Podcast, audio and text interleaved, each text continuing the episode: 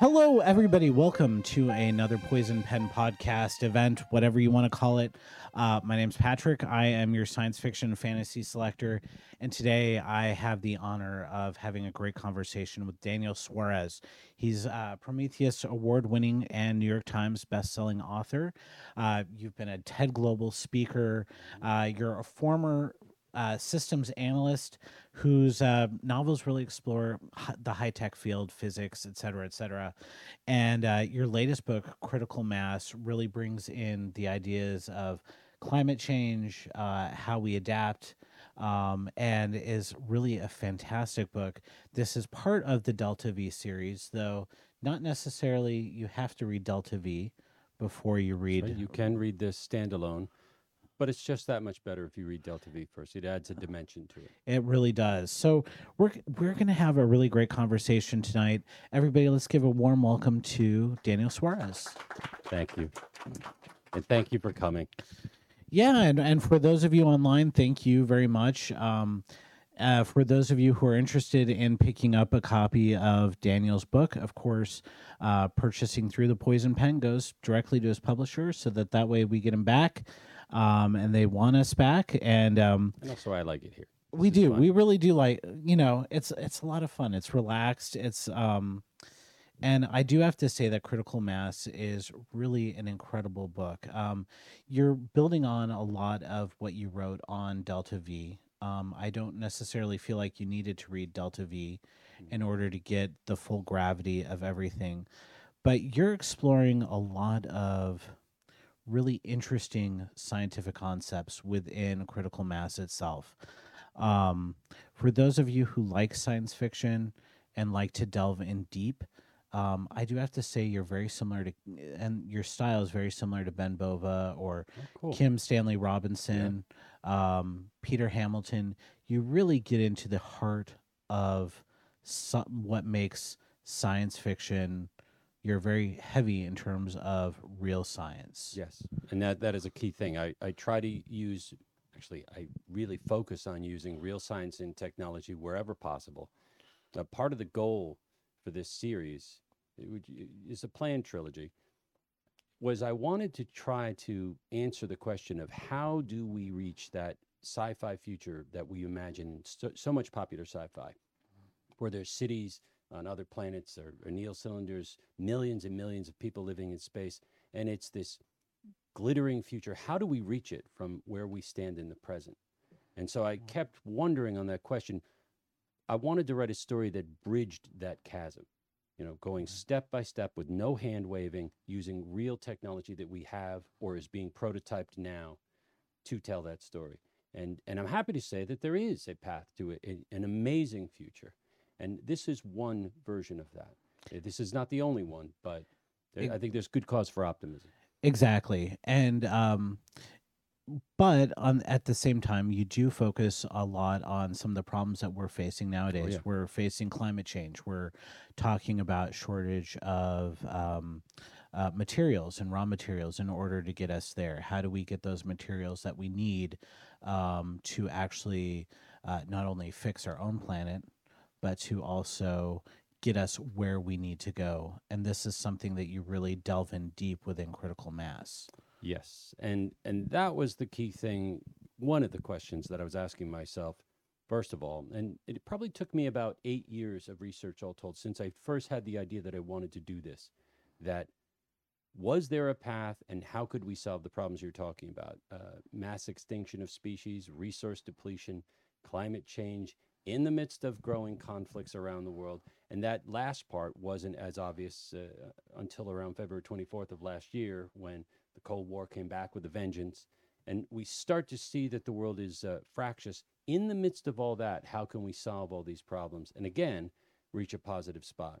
And one of the things that struck me is by moving heavy industry, moving energy creation, and, and obtaining new resources in space, it is compartmentalized from some of the disorder here on Earth. And it can, it can grow or originate resources that we do not currently have. If we're trying to mine more or create more energy on Earth, it's going to affect someone here. And of course, then mm-hmm. it's a it's a struggle between how we use land. I think probably planting trees to try to remove CO2 from the environment is probably a great example. It sounds like a wholly noble effort, of course, until you start to think about, well, th- that may compete with growing food. And, Right. And then so you start to have these different stakeholders. What, however, happens if you can beam terawatts of clean energy from geosynchronous orbit? And the thing that I just mentioned there, beaming from uh, solar power satellites, was something that was designed and conceived of back in the 70s, actually in the Mhm. 60s, by Peter Glaser and, and Gerard K. O'Neill. And I was taking a lot of my cues from really giants like that. These were ideas that were thoroughly explored by NASA and, and examined again in 1998 and found to be credible. I mean, that they would work. But because of the political realities of how it's funded, it was never picked up on. And I wanted to explore what happened if a billionaire did that. And, and also, what would happen if a billionaire launched a near Earth asteroid mining expedition using a lot of the sensibilities of a, of a Mount Everest climbing expedition Right. and accepting a level of risk that we don't currently accept because it could alter the trajectory of all of our civilization for the better. It could save billions of lives. And so that it's really worth it. So that's what I'm trying to do. I'm trying to marshal again all of these real technologies. Typically I will go through the the uh, the archives and find old projects that NASA looked at. The mass driver in critical mass is a good example. The design in this book was uh, designed in the early 90s. It was Yeah. thoroughly vetted. Launching mass from the moon to L2 is something we could do. And it's interesting because you focus a lot on clean energy within this book and some of the pitfalls associated with it. One of the things that I, you know, I'm always concerned about is the fact that we do talk a lot about, and I think it's really important to bring in clean energy as much as possible. But where is that ethical at the same time? Because the amount of extraction that we actually have to do for those rare earth metals, for instance, and the damage that uh, from the land that that we use to extract those metals is can be as damaging as drilling for oil. Yes. Yeah, you would release a great deal of carbon in the process of strip mining to try to get a hold of cobalt. There's also the human rights issues. Uh, one of the interesting things about the asteroid Ryugu from the first book is it has thousands and thousands of tons of cobalt in it. Right. and and that's been uh, confirmed from the assay that was done by the JAXA Hayabusa 2 mission. So that that came back last year that sample. And so you start to see we don't have to necessarily ravage the earth to try to completely transform our transportation system. And and this was discussed by the billionaire who sort of launches everything in motion Nathan Joyce in this book where he brings up the point that the green economy may not be so green Right. that that a uh, lithium batteries and other things. If we right now we've got a few percent of people driving around on electric cars, and that is fine. And of course, electric cars are cool. But if we really scale it up to everyone using those, then it starts to become a serious problem. So does charging. So does rebuilding the grid. I, it would have to be several times larger and more powerful than it is now. What does that do to the environment? Uh, How does that Exactly. change things? So, trying to be conscious of those things. Um, I wanted to tell the story of what if, again, we availed ourselves of energy that was off the Earth. We don't have to dig for all those minerals here. We can create solar power satellites that are very large, thousands of tons in geosynchronous orbit, each of them beaming about two gigawatts of clean energy to a rectenna on the surface. And a rectenna, all it is, is an antenna that receives microwaves. And usually the thing that people say to me that is like, oh, it's a death ray and and there's this uh, i'm trying to remember his name there's a scientist who um, works in this field we use this technology by the way for cellular communications uh, you can stand in the beam. It's about 100 watts per meter. You could literally stand in it. It's not going to fry anybody. And this gentleman he gives his presentations with a device a smaller one beaming on him the entire time he's giving it. And it's kind of one of these things like you know oh i'm soaking in it you know as as he's giving his talk. Uh, but that type of thing, a rectenna, it, it you could have it over crop fields or pastures or even over solar panels because over 90% of sunlight gets through a rectenna. Instead, it only intercepts microwaves. They're very cheap to build, they're easy to build, and especially in a world that is suffering a great deal of chaos. Let's say Right. wildfires, mudslides, uh, people tearing the wiring out to try to get at things. These rectennas can be easily built and rebuilt and deployed anywhere. So you could have a solar power satellite in geosynchronous orbit. It could beam its energy anywhere in the hemisphere beneath it. And you could bifurcate that beam, you could send it to different cities. So it's a really flexible green energy source. And I, I really do think it's promising. It would be life changing. It really would. And if we could get the politics out of some of the energy sources, wouldn't it be amazing what we could do? Yes. Um, in terms of critical mass, of course, everything does start with Nathan Joyce, your your um, background Billionaire. character, billionaire, kind Gotta of have your, a billionaire, right? You, you well, you kind of do. Uh, you need somebody who's willing to. I mean, I hate to say it, but you know, the East Indian Trading Company was, you know, privately funded. That's right. Uh, there a was lot a time the when the Eastern. Seaboard was owned by by the uh, East India Corporation, I believe. Yeah, and uh, it, in order to do some of this uh, work, I really think that it has to go private. We can't necessarily go with publicly funded, government sponsored um, uh, resources, and so you or the kind of bureaucracy. or the bureaucracy exactly. It's funny when you when you talk to NASA people individually, and again, I'm not mentioning any specific people, but what you'll find is a lot of uh, passionate, committed people who are working within a bureaucracy. Of course, they have to, and their funding mechanism is such that even though they want to do certain things, let's say the SLS, the SLS, not designed super efficiently, but it is Mm. funded by politicians dividing that that those the building of the project and the funding over 30 or 40 different districts to make sure that jobs are created in all their districts. And that really materially affects the project, obviously. The private industry would do that differently. It's just Mhm. how do they fund it? And that's where you bring in the billionaires. People who might have a vision for something, like, like an Elon Musk or Jeff Bezos, and want to try to pursue it. Uh, I wanted to create a composite billionaire, a fictional billionaire, who perhaps is even more a little uh, risk embracing. And Nathan Mhm. Joyce is certainly that. He, i in the first story, Delta V, he is the one who funds the first commercial asteroid mining expedition to a near Earth asteroid, Ryugu. And in 20, let's see, it's December 13th, 2032 is the date for the trajectory that they take. It's 28 days to this near Earth asteroid. That's a real trajectory. And so that's Yeah. that's the level I go down to.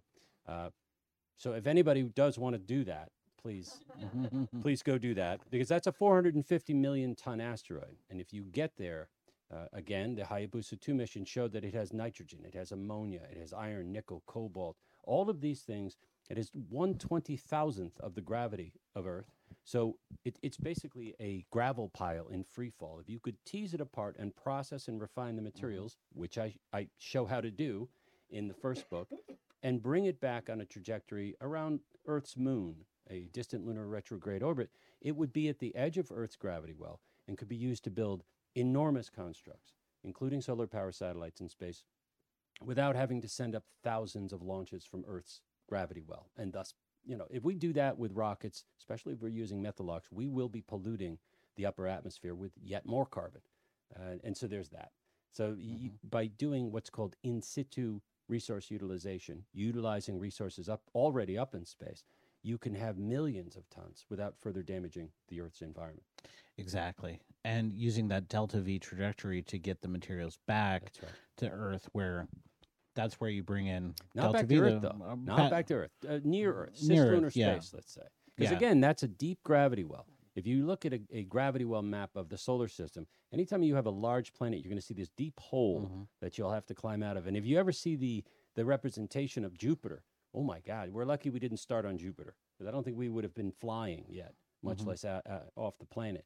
But the moon is, I think it's like 2.5 kilometers per second to escape its gravity well. But these asteroids, you can basically just do a, a, a vigorous push up and you're, you're in escape velocity. And so you could Mhm. take millions and millions of tons of resources and put them where you need them, again, on the edge of Earth's gravity well. And from that location, you can easily reach, comparatively, just about anywhere in the solar system. Yeah. And then bring in those materials. Bring more. Yeah. Now, part of the fun of critical mass is you're bringing in the explorers, those who are willing to live on the edge and actually make um, life better here on Earth. Yes. And the sacrifices that inevitably will happen because of uh, exploration, you know, does lead unfortunately to death, Yep. um, and that's part of the reality.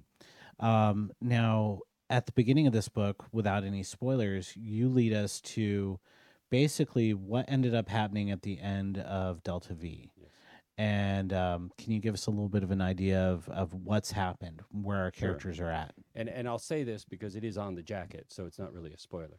Uh, the first book, the here I'll I'll recap critical mass. It is it occurs in the late 2030s, where the asteroid miners from the first asteroid mining expedition have returned to Earth, having left behind two of their colleagues at the asteroid of necessity. And they have also placed in a distant lunar retrograde orbit the resources they returned. This is thousands of resources, mm-hmm. thousands of tons of resources, sorry. And they want to use those resources to mount a rescue for their compatriots. But during that time, a Cold War has started between China and the United States for domination of cislunar space. Mm-hmm. And then there are also some some billionaires who are, are very interested in those resources as well. And that's the source of the conflict in this book. The critical mass I refer to is actually it's a, a multidimensional meaning for the title. It is a critical mass that that we're going to need of oxygen, air, all the elements of life in order to make us a celestial species. And gathering these materials will achieve that. But I think the deeper meaning is a critical mass of people of the public having the opinion that this is important and meaningful and urgent is part of that.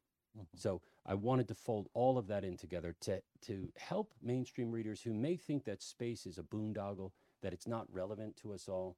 Given all the challenges you and I just talked about, climate change and resource depletion, it really is urgent that we move with some alacrity to space. Not us, all of us, but our industry and these explorers that you're referring to. When I started doing research for the first book, I, I have a buddy who is a caver and he goes on these deep caving expeditions and he's always been a little different you know his Mhm. his perception of danger is just phenomenal to me like i'll get nervous and he just won't even notice some of that stuff he's the type of guy who'll go right to the cliff edge climb over test things out he thinks that cave divers are crazy. Mm-hmm. i mean that that kind of shows you the spectrum we're talking about here. One hundred. there are people who have such first of all competence and then they're confident competent in their capabilities and i'll even name bill stone as one of them. Bill stone is a guy who has done some work designing missions for nasa.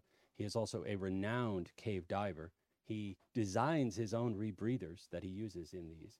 I mean Mhm. this guy is hardcore and so i was able to communicate with him and my friend to understand the the culture of these cavers and then again, when you talk to these people, they'll then point to somebody else, like base jumpers, and they, they'll say, You think I'm crazy? Those guys are crazy.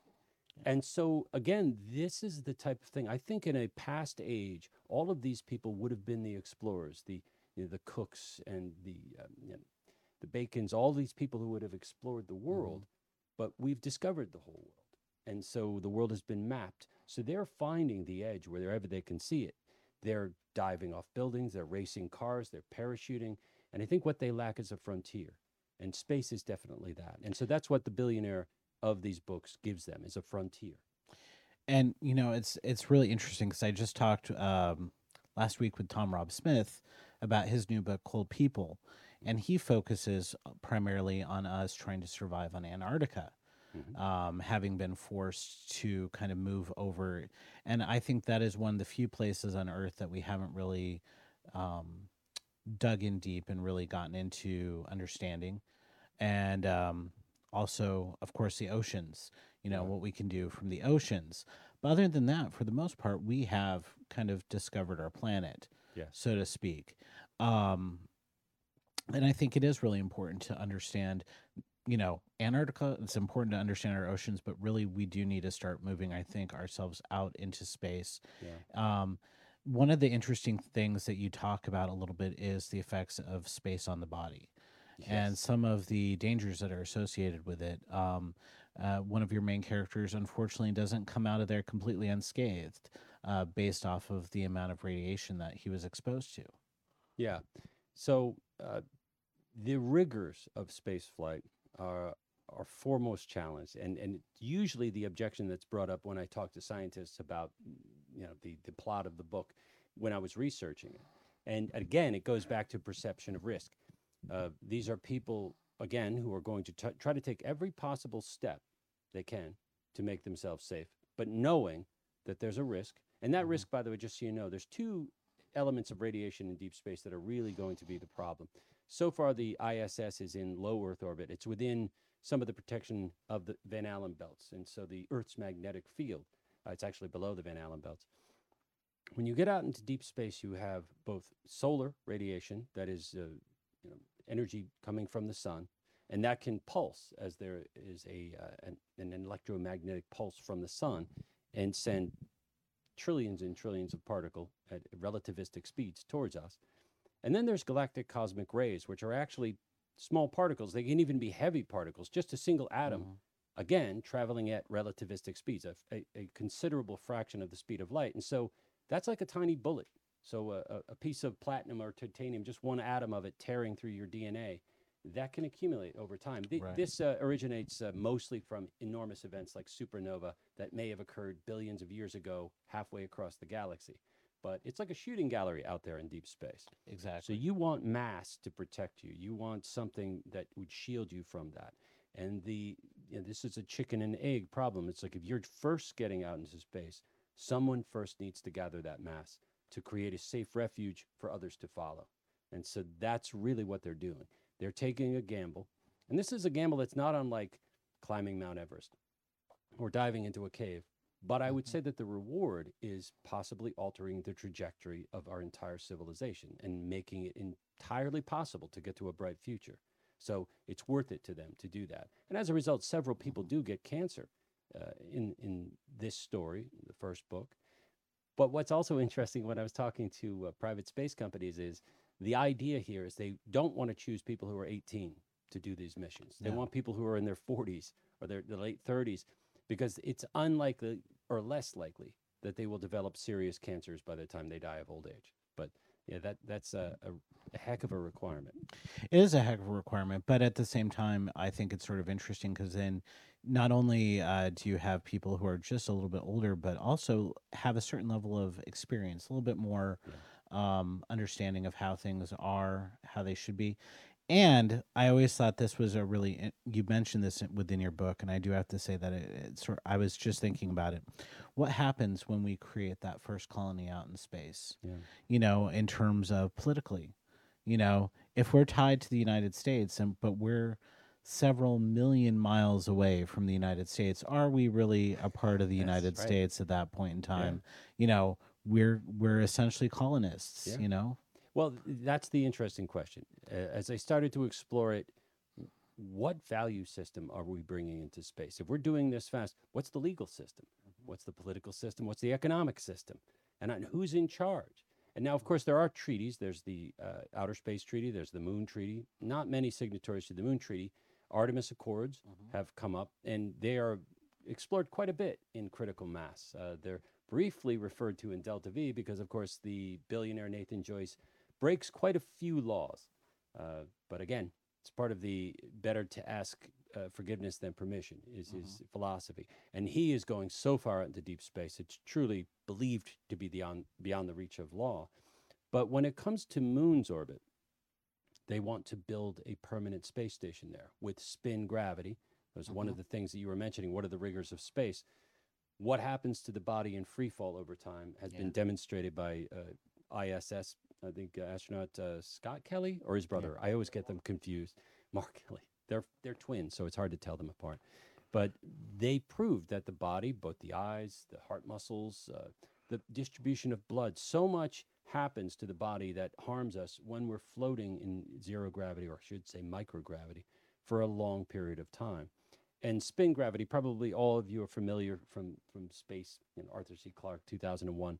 If you spin a space station, you can create a uh, artificial gravity, or it Mhm. seems like gravity, but you need at least about 200 meters of radius in order for it not to make you sick when you're moving around.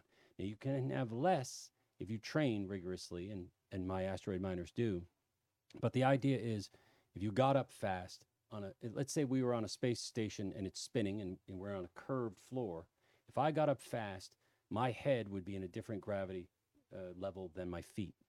And as I got up quickly, the otoliths in my inner ear would say that I'm sick, that I've eaten something. Because we, when we get dizzy like that, it has uh, traditionally been that we've been poisoned, and that's why you get nauseous when you get seasick. Is the otoliths are moving in a way that mirror food poisoning, and Mhm. so that would happen if you're on too small of a spin gravity ship.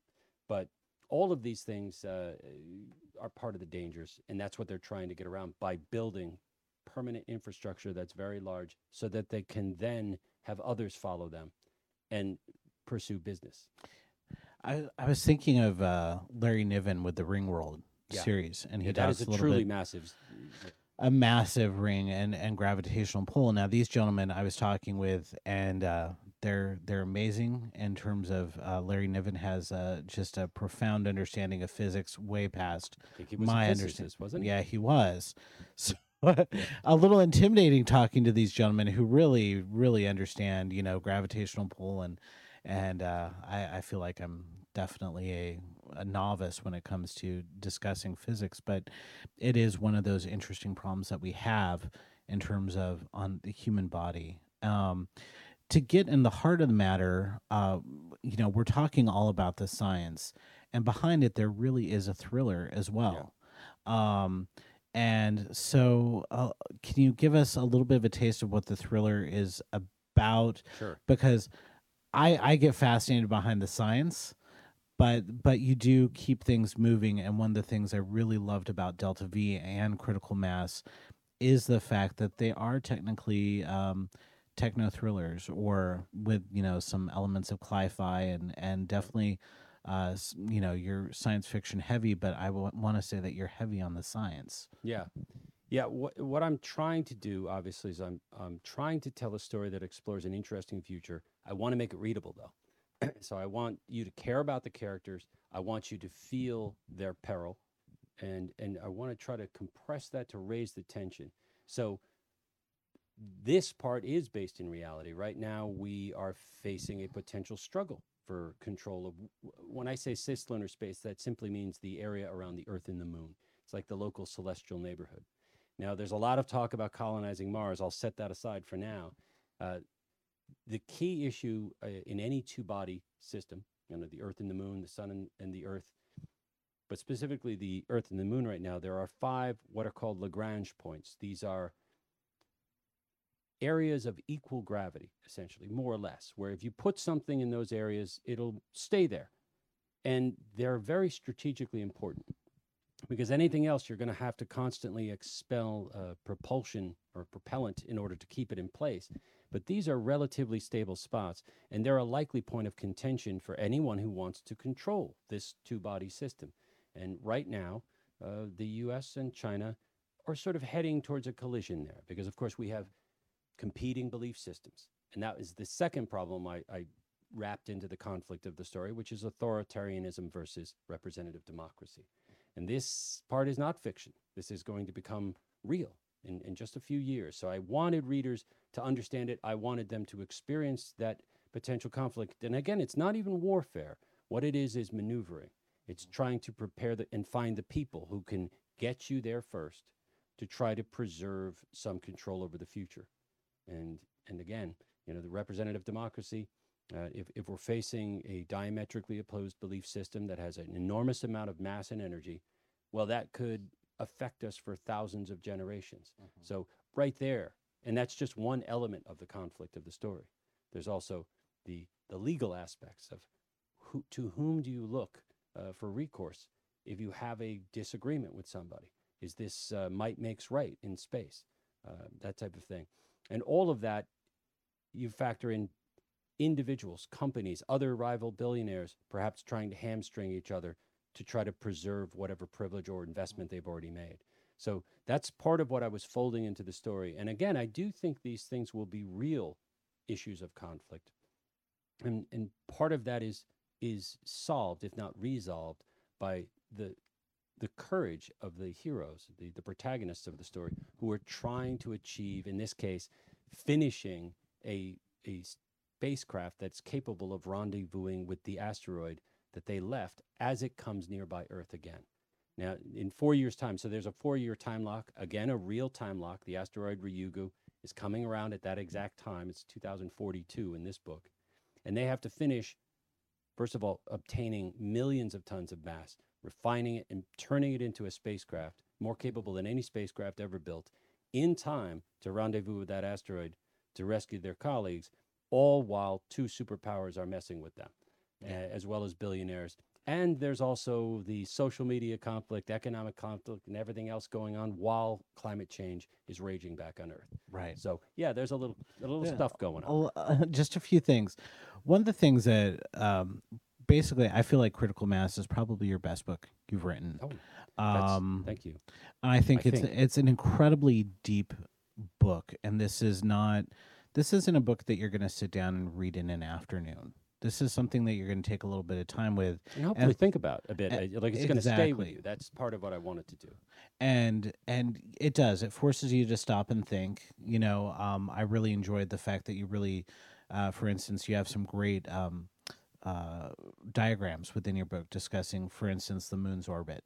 I had a Um, little pity on my own, so I figured, you know. and but this took you a while to write. This took you about four years to write uh, fully from beginning to end after Delta V, Yeah. approximately. Yeah, and that was partly due to being pulled away from other things, uh, some of it other mediums, but mostly, you're right, it was the research, Yeah, maybe a little of the pandemic. Uh, Uh, you know the pandemic slowed down a lot of writers. I think. uh, and you, you, know, would think it wouldn't, because it's like you're stuck in the house, but you know, it's kind of hard to to suspend disbelief when you're like, I wonder if anybody's going to be left to read this. exactly right. It'll it'll distract you. I think I think that's one of our biggest challenges, you know, uh, and it took a while for people to feel comfortable coming on out, for instance, uh, for events, which uh, you know, which is nice. We've we're finally getting back to our old numbers that we had. I think Cool. it took about a year to do that, but in terms for writers, it slowed down a lot of people because of that that that drainage that happened with everything that was going around. Um, but yet, you know, I think really what slowed you down was a little bit of the research because this is Definitely. this is a heavy book in terms of the amount of research that you need and I wanted to, do make that to do it right. Yeah, I, I wanted to get it right. I wanted to make it accessible. Uh, so I had to understand it first. Because is again, this is the masochism I was going through. It's like, okay, for this book, I need to understand orbital mechanics, some rocket science, some economics, blockchain, uh, pol- various political systems, the legal regime in space that's being proposed, all of that stuff. And I had to sort of put it in a structure that I could access it while I'm dramatizing characters and a story. So yeah, You know, a- and you were a systems analyst before, so you kind of have that brain of breaking down complex information into relatable um, information to Yes. to people, to the layman, for instance. Um, I think that you really needed to use those skills to break down this book because there is so much that's going on, and yet it's uh, it's told so well. Oh, thank you. Um, did you learn from Daemon and from uh, Freedom and maybe some of your other works on how to kind of break this down? Because this is not, I don't think you could have gone out right No. away and written this book. a debut novel of this? No, Yeah. no, I don't think so. I definitely did with uh, my first book, Daemon. So this is circa 2006, slightly rewritten for 2008 when Penguin Random House published it. Um, that book was complex, but it was a complexity. It was a cyber war, narrow AI book. But then again, Mhm. I'd been coding for 17 years. I was intimately familiar with a lot of the systems in that personally. Yeah. Now, eh, for example, uh, I'm not intimately familiar with flying spacecraft and things like that. So I really had to lean on talking to physicists and astronauts and other people like that. For example, the physiology of space. Jim Logan, uh, who was the former flight surgeon for the shuttle program, he was very gracious to give me advice about what happens again to to a person in space uh, over time and short term. I had to lean a lot more on experts, understand what they're telling me, read it back to them to make sure I'm getting it right, and then incorporate it in the story. And that was that part of the process I didn't have to do with Daemon as much Mhm. because I, I intimately understood it. And the other thing was at that time, I wasn't a full time novelist. I I was doing it as a sideline, almost a hobby, or let's just say therapy. You know, I was writing the book to to kind of work through something I was very interested or concerned about, and that's how that came about. And so it was much more personal. But yeah, I couldn't start with a book like Critical Mass or even Delta V. I because I think I needed a few books under my belt so that the physical act of structuring a story, creating the characters, were not added to the weight as a new task. Like I was familiar with all of that, and I could take on these new challenges in addition. So, where does it, for you, where does the art come in versus setting aside some of the science? Yeah, that is always a struggle, right? I what I tend to do is I write I solve that problem by writing two books. And then I cut cut cut ruthlessly. I just I I I found that by not chaining myself up too much while I'm writing it. I mean, I follow a structure, I, I try to really pace the book well, but I write fat in the sense that I know that I'm going to cut some things, but I'm going to let it cool off before I decide what to cut because when I see it in, as a whole, then I can I can figure out what can go and what cannot. And I, and unfortunately, I do not know what that is until it's done. And Mhm. so I really wish I could skip that part where I write an extra fifty thousand words. Uh, that would be super swell. But yeah, it's a, I consider it scaffolding uh, that I'm pulling away as I've Right. written the entire story. And uh, some people ask me, "Oh, I'd like to see that." It's like, no, no, you wouldn't. the uncut, unedited Yeah, author's edition. Mm, no. Exactly. It's cut for a reason. Uh, and it does take a village. So, with your editor, I mean, how much does your editor play now into telling you to cut certain things or to tighten certain things? Uh, do they do they ever give you a hard time? Hard time, no. Actually, I, I've I've had three different editors. Three? Yeah, I think three. I had trying to remember. I think Michelle, can you recall? I think I had a different editor for Delta V than I did. Yeah, okay. Yeah, so I did. What happened was there was a changeover edit due to a change in their life circumstance. They they moved out of the country at the time. Uh, so I had a different editor for Critical Mass than I did for Delta V. We followed much the same uh, path. I know when I turn in a first draft that it is big, Mhm. and my previous editors also knew that. So when they got it, it's like, okay, I know he's going to cut it down. Uh, but here it is, it's done. And I think my new editor that was uh, maybe didn't know that right out of, out of the gate. Like, what the heck is this? Uh, so the doorstop I sent, and then uh, had to inform them that I'm, of course, going to cut it down. And that that process took a little while, and eventually we were on the same page, literally. So it worked out. It, no drama though. Uh, But it is, and sometimes you have to cut your darlings, and you have to, to Yeah, be a little William ruthless. You kill Yeah. your, kill your darlings or babies. Yeah, Yeah, I, just, I can uh, think of one chapter in particular that I cut that still just pains me. Uh, and should I even say it? Because yeah, it doesn't really occur in the book, and I'm not able to use it. But there was a an airship scene. There was a, a particular individual in the story. He was a a NASA engineer who had worked all of his life designing concepts to be built in, in space. None of them ever built. So he had retired and he had this opportunity, he thought, to have some investors who were interested in a patent that he owned. And he was going to this address. And when he arrives there, it is an empty field. And he's like, son of a bitch. Why didn't I check it on Google Earth? Why I, I'm being hoodwinked somehow. And at that point, a airship arrives and lands, and then they invite him on board. So they gave him those coordinates so that he would show up and pull him, and then have a, a boardroom meeting in this airship that is owned by a billionaire. Oh, that, that I couldn't get all the characters in the right spot, so I cut it. I thought it was a really cool visual scene, but uh, judging by the reaction here, it's good I cut it. but it, it excited you in the process of doing it, and that at the the, problem, time, right? exactly. Well, you know, writing by committee, uh, right. probably not always the best no, thing to yeah. do. Um, in terms of um, uh, authors who have kind of uh, guided you, um, do you have any in particular that you you're very fond of in terms of? Sure, because of course I have to read too.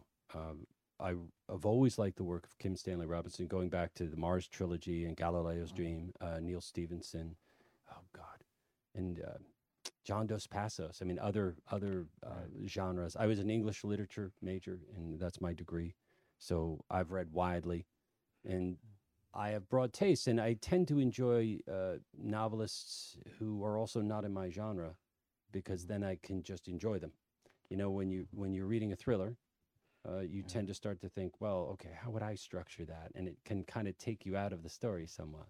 But I do appreciate Kim, uh, his adherence. Again, he'll Mars trilogy is probably a great example of digging deep into the science and technology. Oh, uh, Cryptonomicon, Neal S- uh, Stephenson, Snow Crash too. Snow Crash was was wonderful. Although I've got to say, for Kim Stanley Robinson, mine my favorite of his is Aurora, which is oh, all about the. we should um, talk about that. Yeah, I I really loved uh, the idea of the dark, ship. dark though. It's it's dark, but the ship is the unreliable narrator. Um, I thought that that was sort of a fascinating take in terms of and talk about you know what do we do when we do a a, big mission into deep space over generations in a generation. Can I ship. summarize it real quick? Sure, So- so absolutely. I, I won't give away anything. So, uh, but it is a about a, a generational starship that is that is traveling to a distant star, and what happens to the denizens, the the people on this, and there's thousands and thousands of people on this ship, and when things are not as they expect. So, what happens if all this planning encounters the unexpected and things that they cannot solve and you can't get back necessarily? So it's a it's a, it's a dark story. It is a dark story, but it's it's it's well read. It's, Sure, it's it's well written well-written. in, and um, uh, I actually thought a lot of Neal Stephenson's Seven Eves when I was reading through Critical Mass a little bit. Uh, he definitely goes into the science of space there. Uh, goes a little further out. Yeah, pages of math. Yeah. Oh yeah. Yeah. and which, Neal which I can. I yeah. can relate. I think uh, that that's cool. I dig that. But yeah. yeah, my nerdy little heart just you know saying every time I saw pages of math that I got to read through. Um, I I think I'm. But there's the- a twist in this formula Yeah. right here. Yeah. Exactly. Exactly. and and with critical mass what I really like is that, you know, I can give this to a science fiction reader or I can give it to a thriller reader and both are going to be equally um um equally enjoy it, I think. I think Well, that's that what I'm trying to do. I'm trying to make it accessible and interesting. I mean, the idea of understanding what the com- compounds are in lunar regolith and why that relates to you and why that can be really awesome. uh, You know, there's there's many popularizers of science, Carl Sagan, uh, Yeah. you know, Neil deGrasse Tyson. That people can really make very technical scientific things super interesting. Now, I'm not at that level, but I am trying to make these complex, nuanced scientific issues relevant to a mainstream reader so that they know, again, that this leads to a cool Mhm. future potentially. And that's why you should care about it. Well, I, I'm going to disagree with you on the fact Okay. that I do think that you make science cool. Oh, um, cool. which is nice. Um, I think that that is one of the um, highlights of it. Now, this this week, you and your wife Michelle were able to actually do a little bit of a tour of Arizona State University, and you got to see some things that not many people got to see. Can you share a little bit Oh, of sure. that with us? Yeah, they were very gracious. Uh, uh, Michael Crow, the president of the university, helped arrange this tour uh, for us. I say one one of the highlights because there were several, but realizing that I'd spent years writing about asteroid mining and now lunar regolith mining, to be able to get into the meteorite vault and hold meteorites, uh, I mean, solid pieces of iron that you know look small but just weigh like 40 or 50 pounds and you know this was found in this area. And looking at the amazing patterns just the beauty on the inside of like almost like diamonds and crystalline forms. And then also a carbonaceous chondrite of the exact type that it would be found on Ryugu to be able to hold that you know with rubber gloves of course I, I know I sound super nerdy right now but that was a really cool thing and the other aspect was meeting with various artists and technologists and scientists there who are all working together. There's a really interesting interdisciplinary structure at ASU. You know, a lot of elite universities, I don't want to say that it's stovepipe, but it's much more specialized, at least traditionally. And it seems that they're that everyone's talking to everyone else and interacting on on projects together again, artists and technologists and scientists together. I thought that was really fascinating. And I got to see some of those projects. Well, one of my all-time favorite books is um, um, it's uh, James Watson's The Double Helix, which is a really wonderful book about the scientific method because he talks about his and Crick's investigation of DNA and how many people it actually took to come together to actually solve the challenge of determining what the shape of DNA really was. And he gives a lot of credit to a lot of scientists Fantastic. in Oxford and, and Cambridge to help discover discover this. It's a wonderful wonderful memoir if if you're ever interested in reading something like that. But it does. It takes a village and it takes a lot of disciplines to actually bring that together. And I know that ASU is uh, uh, you know foremost um, engineering school and, and part of of uh, didn't they build the I want to say part of the Mars rover. oh yeah, yeah, They, Yeah. were, they were showing us that. Yeah. Again, that was one of the things, and then of course there's the Psyche mission coming up, and and looking at that uh, a mock-up of it on the ceiling. Again, Mhm. uh, there there are so many things that it, it was hard to to you know remember them all at once, but that's just one small corner of it. So there's a lot happening here. It's very impressive. There really is. And for those of you who are wondering why we're not getting into the heart of critical mass, it's because we don't want to spoil too much either, because there is an awful lot going on. It is a thriller. It is. And if you haven't read Delta V, um, I do say, you know, definitely pick up and read Delta V, but it isn't necessary. No. Um, and I think uh, I'm going to give you kudos for that because not many thriller writers and not many science fiction writers are able to write series books where you're able to start in the middle and know what's going on. Well, part of the reasoning for that was also um, having returned from their asteroid mining expedition, which was unsanctioned. Almost everyone on Earth didn't even know they left, and so that gave me an entree for other people to to become familiar with them and what they had accomplished, so that could bring the reader up to date in in a way that mirrored everyone else on Earth. So that Yeah. made it easier. Yeah. And it's a brilliant book, really, really a brilliant book. I'm going to open it up to Q and A from the audience, both online and here in in house. Don't be shy. Yes, sir. Um, yeah, I got one. Huge Oh, Honored thanks. to hear you speak. Um, yeah, so one question is on asteroid mining. You basically got like three options for how to do it. It's like unmanned factory, Mhm. manned, you know, mission like you did, and then like grab the asteroid, bring it back around. Yeah. So the question is, why did you choose the manned mission? And then sub question is like, when we finally like crack this, how do you think they're gonna do it? Okay. Oh, that's a great Crystal question. ball style And and that what made it. I don't have to repeat the question because people should have heard it.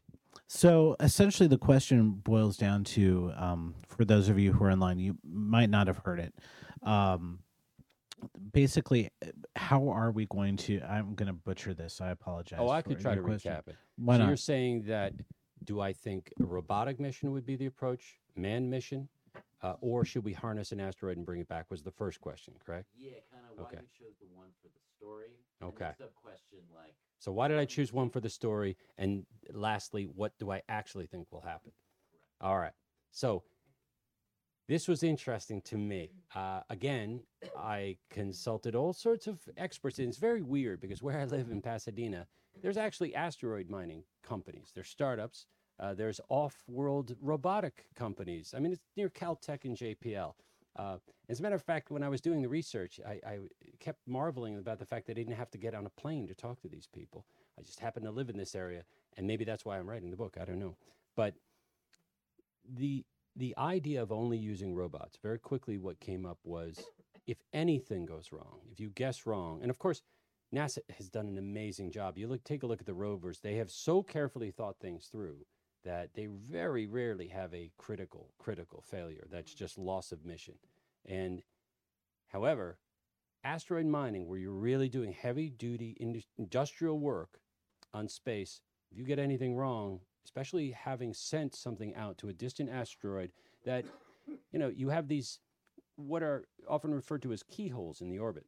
Mm-hmm. Has a very, very high energy requirement and a long time to reach the asteroid until it gets very close by Earth, and that may occur only rarely. So you have that one opportunity to send your mission out, and if you automate it and you have robot, robots doing the mining, and it goes great, the idea is by the time it comes around again, you'll be sending resources back. But if mm-hmm. anything goes wrong, it's all for naught. Mm-hmm. And then the temptation then is to say, well, if you could send people and you don't get everything right, you could then correct the problem. And the fact is, we could iterate far more quickly. It's not just about that mission, it's about how many missions can humanity send to this asteroid or that a- that asteroid. What if we sent the ability to modify the mission on the fly? Mm-hmm. And remember also that it's going to be so distant often from Earth that you're going to be talking hours of, of time. You can't in real time communicate with these machines. You can't remotely control them. There's just too much of a delay. So, what the billionaire in the first book, Delta V, Nathan Joyce, what he did was uh, he found adventurous people. And he also particularly found one asteroid, and this is a real asteroid, where it goes away for four years and comes back. So they're in deep space for four years. And then again, they return close to Earth and they have an opportunity to leave again. But while they're working during that four years, they can send robotic uh, tugs back towards Earth on very long, slow trajectories that a human can't do three years in deep space. But a tug filled with just refined resources can. So they're sending it back. And the reason they used people was, again, all of the unexpected problems they encountered. Now, in that first book, there is another billionaire that sends only robots, and they do not succeed for that reason. And what was funny, I, I thought I, I did pretty well with that when Bill Stone, again, he, he was the CEO of Shackleton Energy. This is a off-world lunar mining company. Said, you know, sending the people, if you could do that, that's a better idea. If you can do that, if you can find the people and the will to do it, because of that, you can iterate. Now, as far as bringing an asteroid back, boy, there's going to be some some concerned neighbors if you do that. Uh, depending on the size of the asteroid, it's like, oh, we had an engine failure. Funny thing, it's heading to no. That people are not going to be thrilled. Now, there was an asteroid return mission mm-hmm. that was going to return a much smaller asteroid, and this mm-hmm. was a NASA mission, and they started prototyping it. You can find pictures online. I think it's called the Asteroid Return Mission. You can see the pictures of it and the design of that that probe that was going to grab or grasp the asteroid and then redirect it and head back towards the moon and put that in a, in a lunar orbit so that we could bring it closer to us to study and it was it had its funding pulled. It had its funding pulled at the last minute which is a shame but what i did in the first book is i repurposed that design to use them and, and called that the grasshoppers i think in the first book so that they that's the device they're using to tease boulders away from the asteroid. Because because the other thing is that mining an asteroid in space is wholly different from mining here on earth. You are essentially trying to mine a a cluster of gravel that's in free fall in an irradiated vacuum that is alternately boiling hot and freezing cold I mean, it's a very difficult environment to mine something. If you start striking things, they'll scatter all over the place and you'll never see them again. And so, again, speaking with uh, various experts on how one would do this, and I, I depict this in Delta V, they tease a boulder away from the surface. It requires very little energy. I'm trying to remember the exact amount. I'll probably get it wrong, and people will yell at me in the comments. But when I was talking to a physicist about this, when you are talking about the gravitational attraction of that mass of gravel, if you will, and you have a 60 ton boulder, it takes you know tens of kilograms of energy. It's slow, steady pressure to pull it away because you have almost no gravity. And if you can tease it away and then put it in a terminator orbit, you bag it and you start to to process it. In this case, with uh, focused sunlight, you spall the surface. You have the volatiles boil off. And yes, I do go into considerable detail about that. Hopefully, it is interesting to the reader because at that point, it is life or death. If they can achieve this, they can get back home, they can survive. And so it is, uh, so that's why I chose that. And I, what do I think will ultimately be done? I do think that there's a possibility that NASA or, or someone else will bring a small asteroid back towards the moon to study it. That's not going to be enough mass to change things. I do think the NEOWISE mission that's going out soon from NASA, which will scan for uh, near Earth asteroids that we do not know about now. Because I don't, I don't know how often you see in the news that, oh, suddenly a, an asteroid has come out of nowhere and is hurtling past the Earth. Very often that's become that's because we don't see asteroids coming from the direction of the sun. We can't easily detect them. So what we need is a probe that can go away from the Earth and scan around with infrared to start to see these very dark rocks because this is a lot of carbon.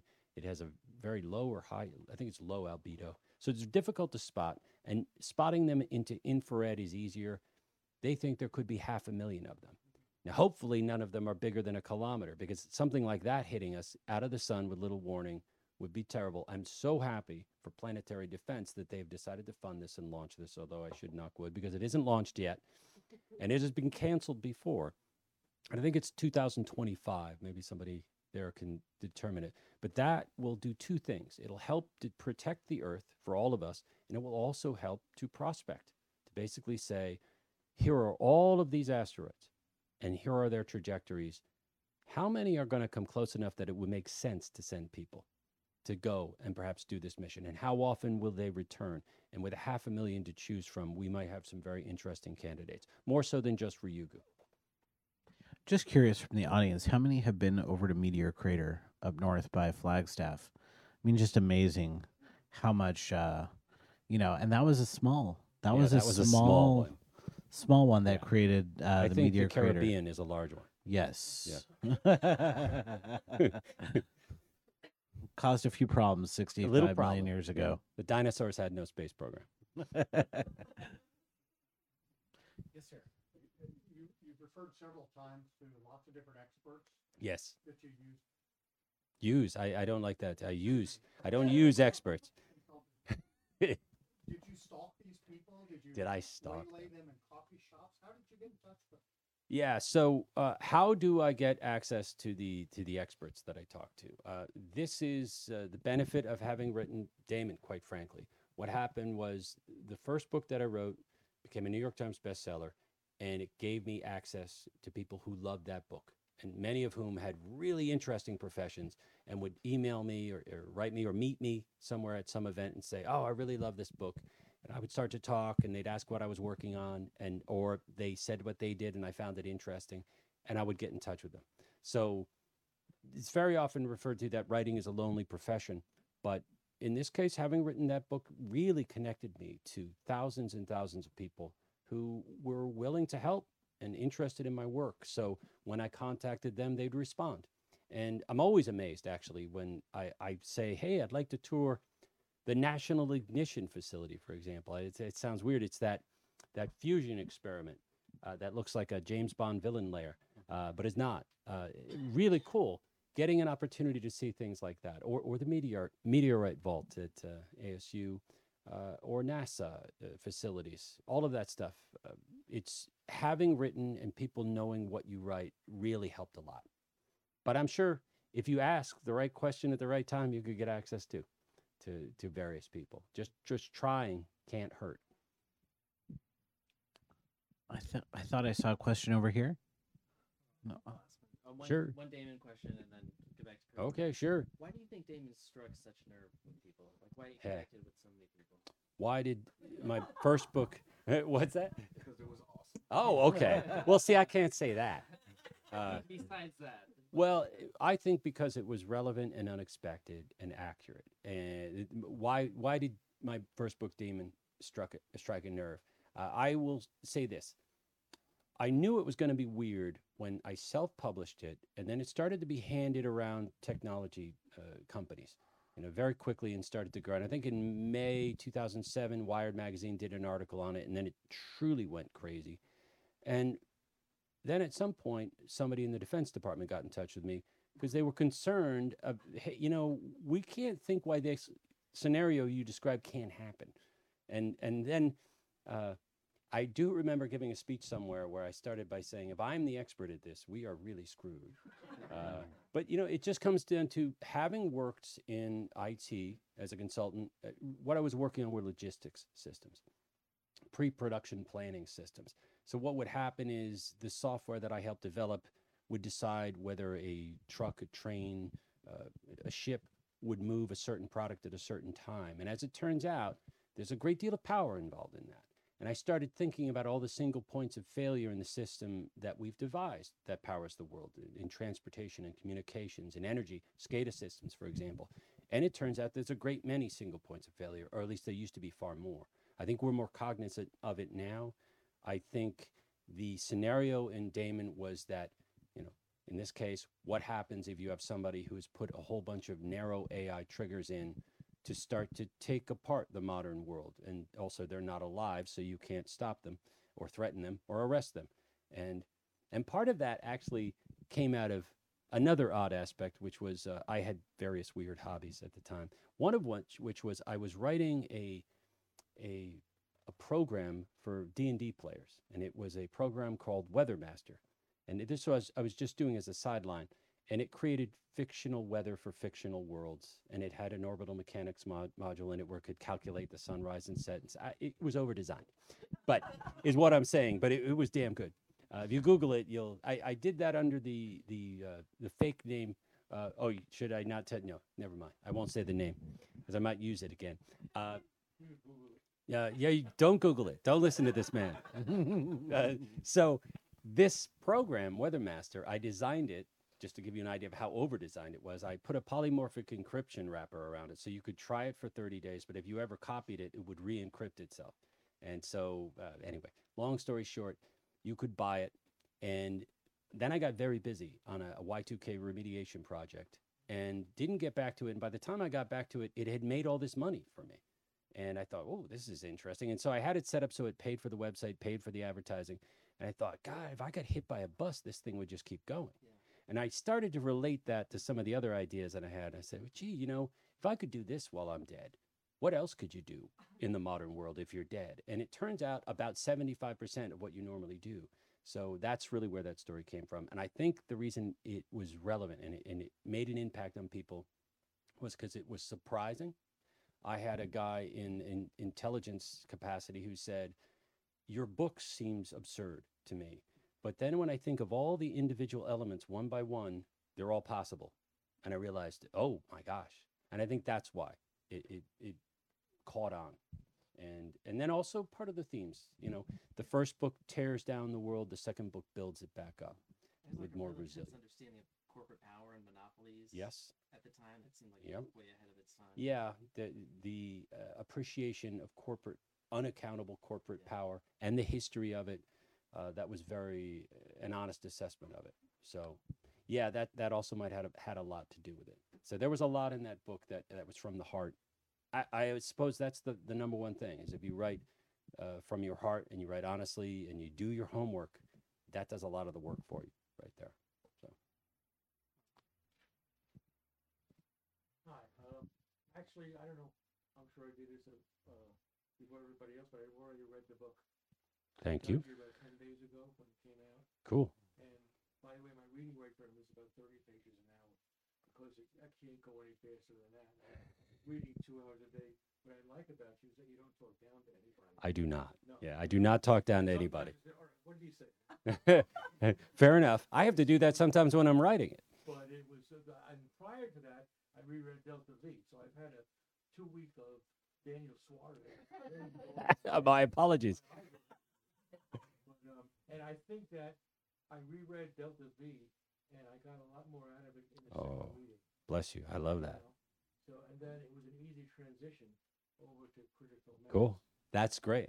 But, um, I, So you could captain an asteroid mining ship at this point. I could, I could Yeah. call, I could call, uh, Mr. Spock. and- But what's interesting to me, and I, I'm not a writer, so I don't know what your mindset is, but um, you have a lot of people in this book. I do. You have some primary characters some secondary characters, and it just boggled my mind how you keep track of all of the particular aptitudes of all of these Yeah. people. I mean, you have copious. I love this question. Yeah. But keeping, mean, what is this guy doing? You're coming back to me 50 pages. And what's the personality of that person? hell is this guy?" Yeah. And to me, that just, just sort of went over my head. Again, I'm sure it's a writer's thing. Oh, I can tell you the answer to that. It- and and uh, this is why I love the question is because I actually, I typically have a certain number of characters in, in a book. This one had quite a few characters who come and go. They have a core group of characters. But for instance, the asteroid training sequence, there are dozens of people.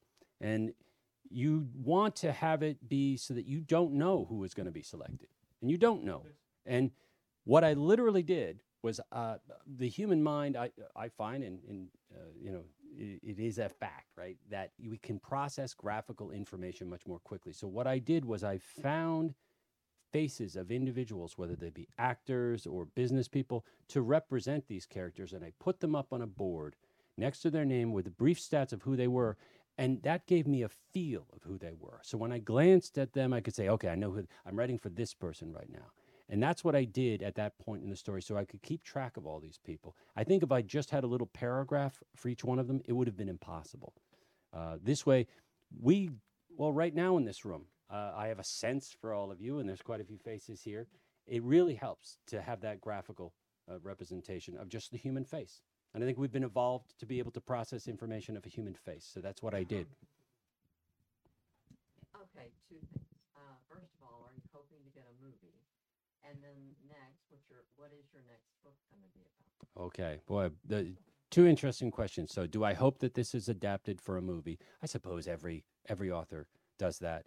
I've had a number of film deals uh, over the years. Uh, I've read a number of script adaptations from various studios for my books, and that's an interesting process. Uh, I will say they develop far more material than they actually shoot, about 20 times that amount. So I'm realistic about that. I have a, a project in process right now. I wonder how much I can talk about that. Um, I should probably look at NDAs before I even talk about that. But I have one of my project, one of my stories is being adapted right now. We'll see if it works. Again, you, you it, it's a tif- it's a difficult thing to take a novel and turn it into a two-hour movie. So it's really important to understand as a novelist that it's gonna change and to be okay with that if you want it to be turned into a movie. Now, if it's a long form TV series, I think there's much more chance for it to successfully undergo that trans- transition. And I've done a number of TV deals too uh, during the profusion of television that, that we've had. I think that's starting to recede somewhat. Uh, so there's less of those deals. So, do I hope that it gets turned into a movie? I would prefer it as a TV show uh, because you need that running room. I don't think you're going to be able to turn this into a two or even a two and a half hour movie. I think you need, you know, 10 hours for the first uh, uh, book to really go into it. I think it could be really gripping. You know, we've did a number of pitches to a number of channels. Uh, very often the response by some of these is, well, we already have a space show. And that always cracks me up because I think, well, do you have a drama as well? you know, we're getting to the point where space is going to become part of our society. I mean, look at cell phones, right? Cell phones used to be a big deal in a, in a show, used to be a plot element. Now it's just the background. It's part of our lives. It's and I think space will become that. As a matter of fact, when it does become that, that's actually going to be a good thing. And hopefully, millions and millions of people, adventurous, uh, ambitious people, will be going to space and hopefully making life here on Earth better. And then space will just be, if there's a space film, you just say it's in space. It's just another location for uh, instead of sci-fi. So, so that's the goal. So I do hope they turn it into a show, because that would meet, reach more people. Maybe people who who don't read long form fiction, uh, for whatever reason. That would be interesting. And I think you had one other question. What was Uh, it? What's your next book? Yeah, what's what's my next book right now? Now I I do want to do this as a trilogy. Now is that the very next thing? I don't know. You know, we'll see. I'm probably going to be writing things concurrently. I, it's not going to be four years delay before the next book. Uh, that was partly partly due to the state of the world and some other things I was doing at the time, and also the extreme challenge that this re- book represented.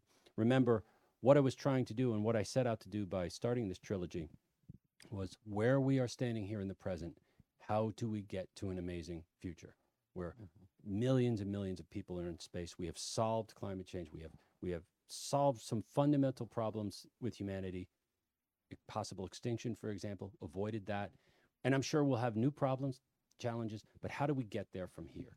And so uh, i feel like i'm two-thirds of the way through that journey and i think the i've got a good handle on the last part so it shouldn't take four years to do I was actually just thinking in Knight Rider when you first see the cell phones, the giant bricks. the bricks I You- mean, the great uh, thing is you could throw it at a you grizzly could, bear. You could throw it at a and, and it would stun them or uh, or a cocaine bear, for instance. Oh. Oh yeah. Um. You're not kidding. That's a movie. Yeah. now. Yeah. That is the movie. Um. I'm and, tempted uh, to see it. in terms of uh, sales, I think most authors are excited just to do the television or the movie deal because uh, you get paid. Oh, you do get paid. That's true. Every time you do an option, I forgot to mention that part. Yeah. So it hasn't been long suffering or anything like that. Yeah. It's uh, it's very helpful, and I do appreciate it in the sense that uh, seeing a screenwriter try to adapt things. You know, very often I've had really positive interactions with them. I have an appreciation for what they have to deal with because, again, you're trying to boil down a complex story. I have some running room, you know. You got 120 pages, double space. It's like, you know, take that book, turn it into that's tough. So We had a young adult novelist who was also a um, show writer for Arrow. Oh, okay. uh, for the CW, and so we talked a lot about, you know, how much how many writers does it take to write an episode, and uh, it's it's unreal the number of of people she worked with twelve to thirteen people per episode to write Yeah. an hour long. And then there's producers. Exactly. There was a joke actually I heard living in Los Angeles. Oh, this is gonna get me in trouble, but how many producers does it take to screw in a light bulb? Does it have to be a light bulb? Patrick, it looks like you got a question online. question from Emily. She would like to know, um, did you consult any experts from different fields other than science, such as geopolitics, space law, etc.? And second question, do you see yourself exploring elements of satire similar to the film Don't Look Up? Ha. Ha. Yeah. Okay. So uh, I do I have to repeat that you were right next to a microphone, right? Yeah. Uh, they probably picked up the question. Uh, so, did I consult any other experts? Um, yes, I did. And again, the cavers is probably one of the best examples of people who aren't scientists. I mean, these are these are people I cannot go follow them as they're going about their daily tasks, because I don't want to get anywhere near that.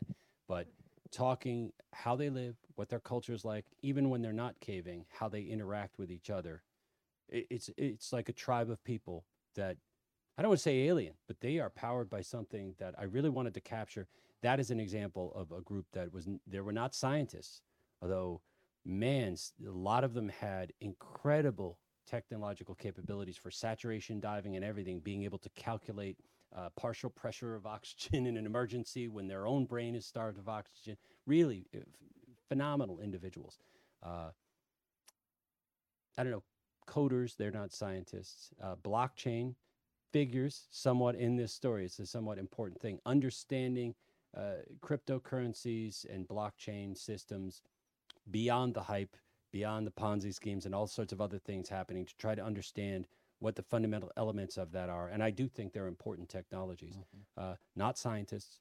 Um, bothering uh, space lawyers and people like that. And of course, that's sort of it was an unofficial designation when I started these books, and it's becoming more and more formal. Uh, being space specialists, I don't think you could easily have a major law firm doing that uh, when I first began these. So that's an example of a non-science person. And the other thing is there really is no settled space law yet, so it is a burgeoning field.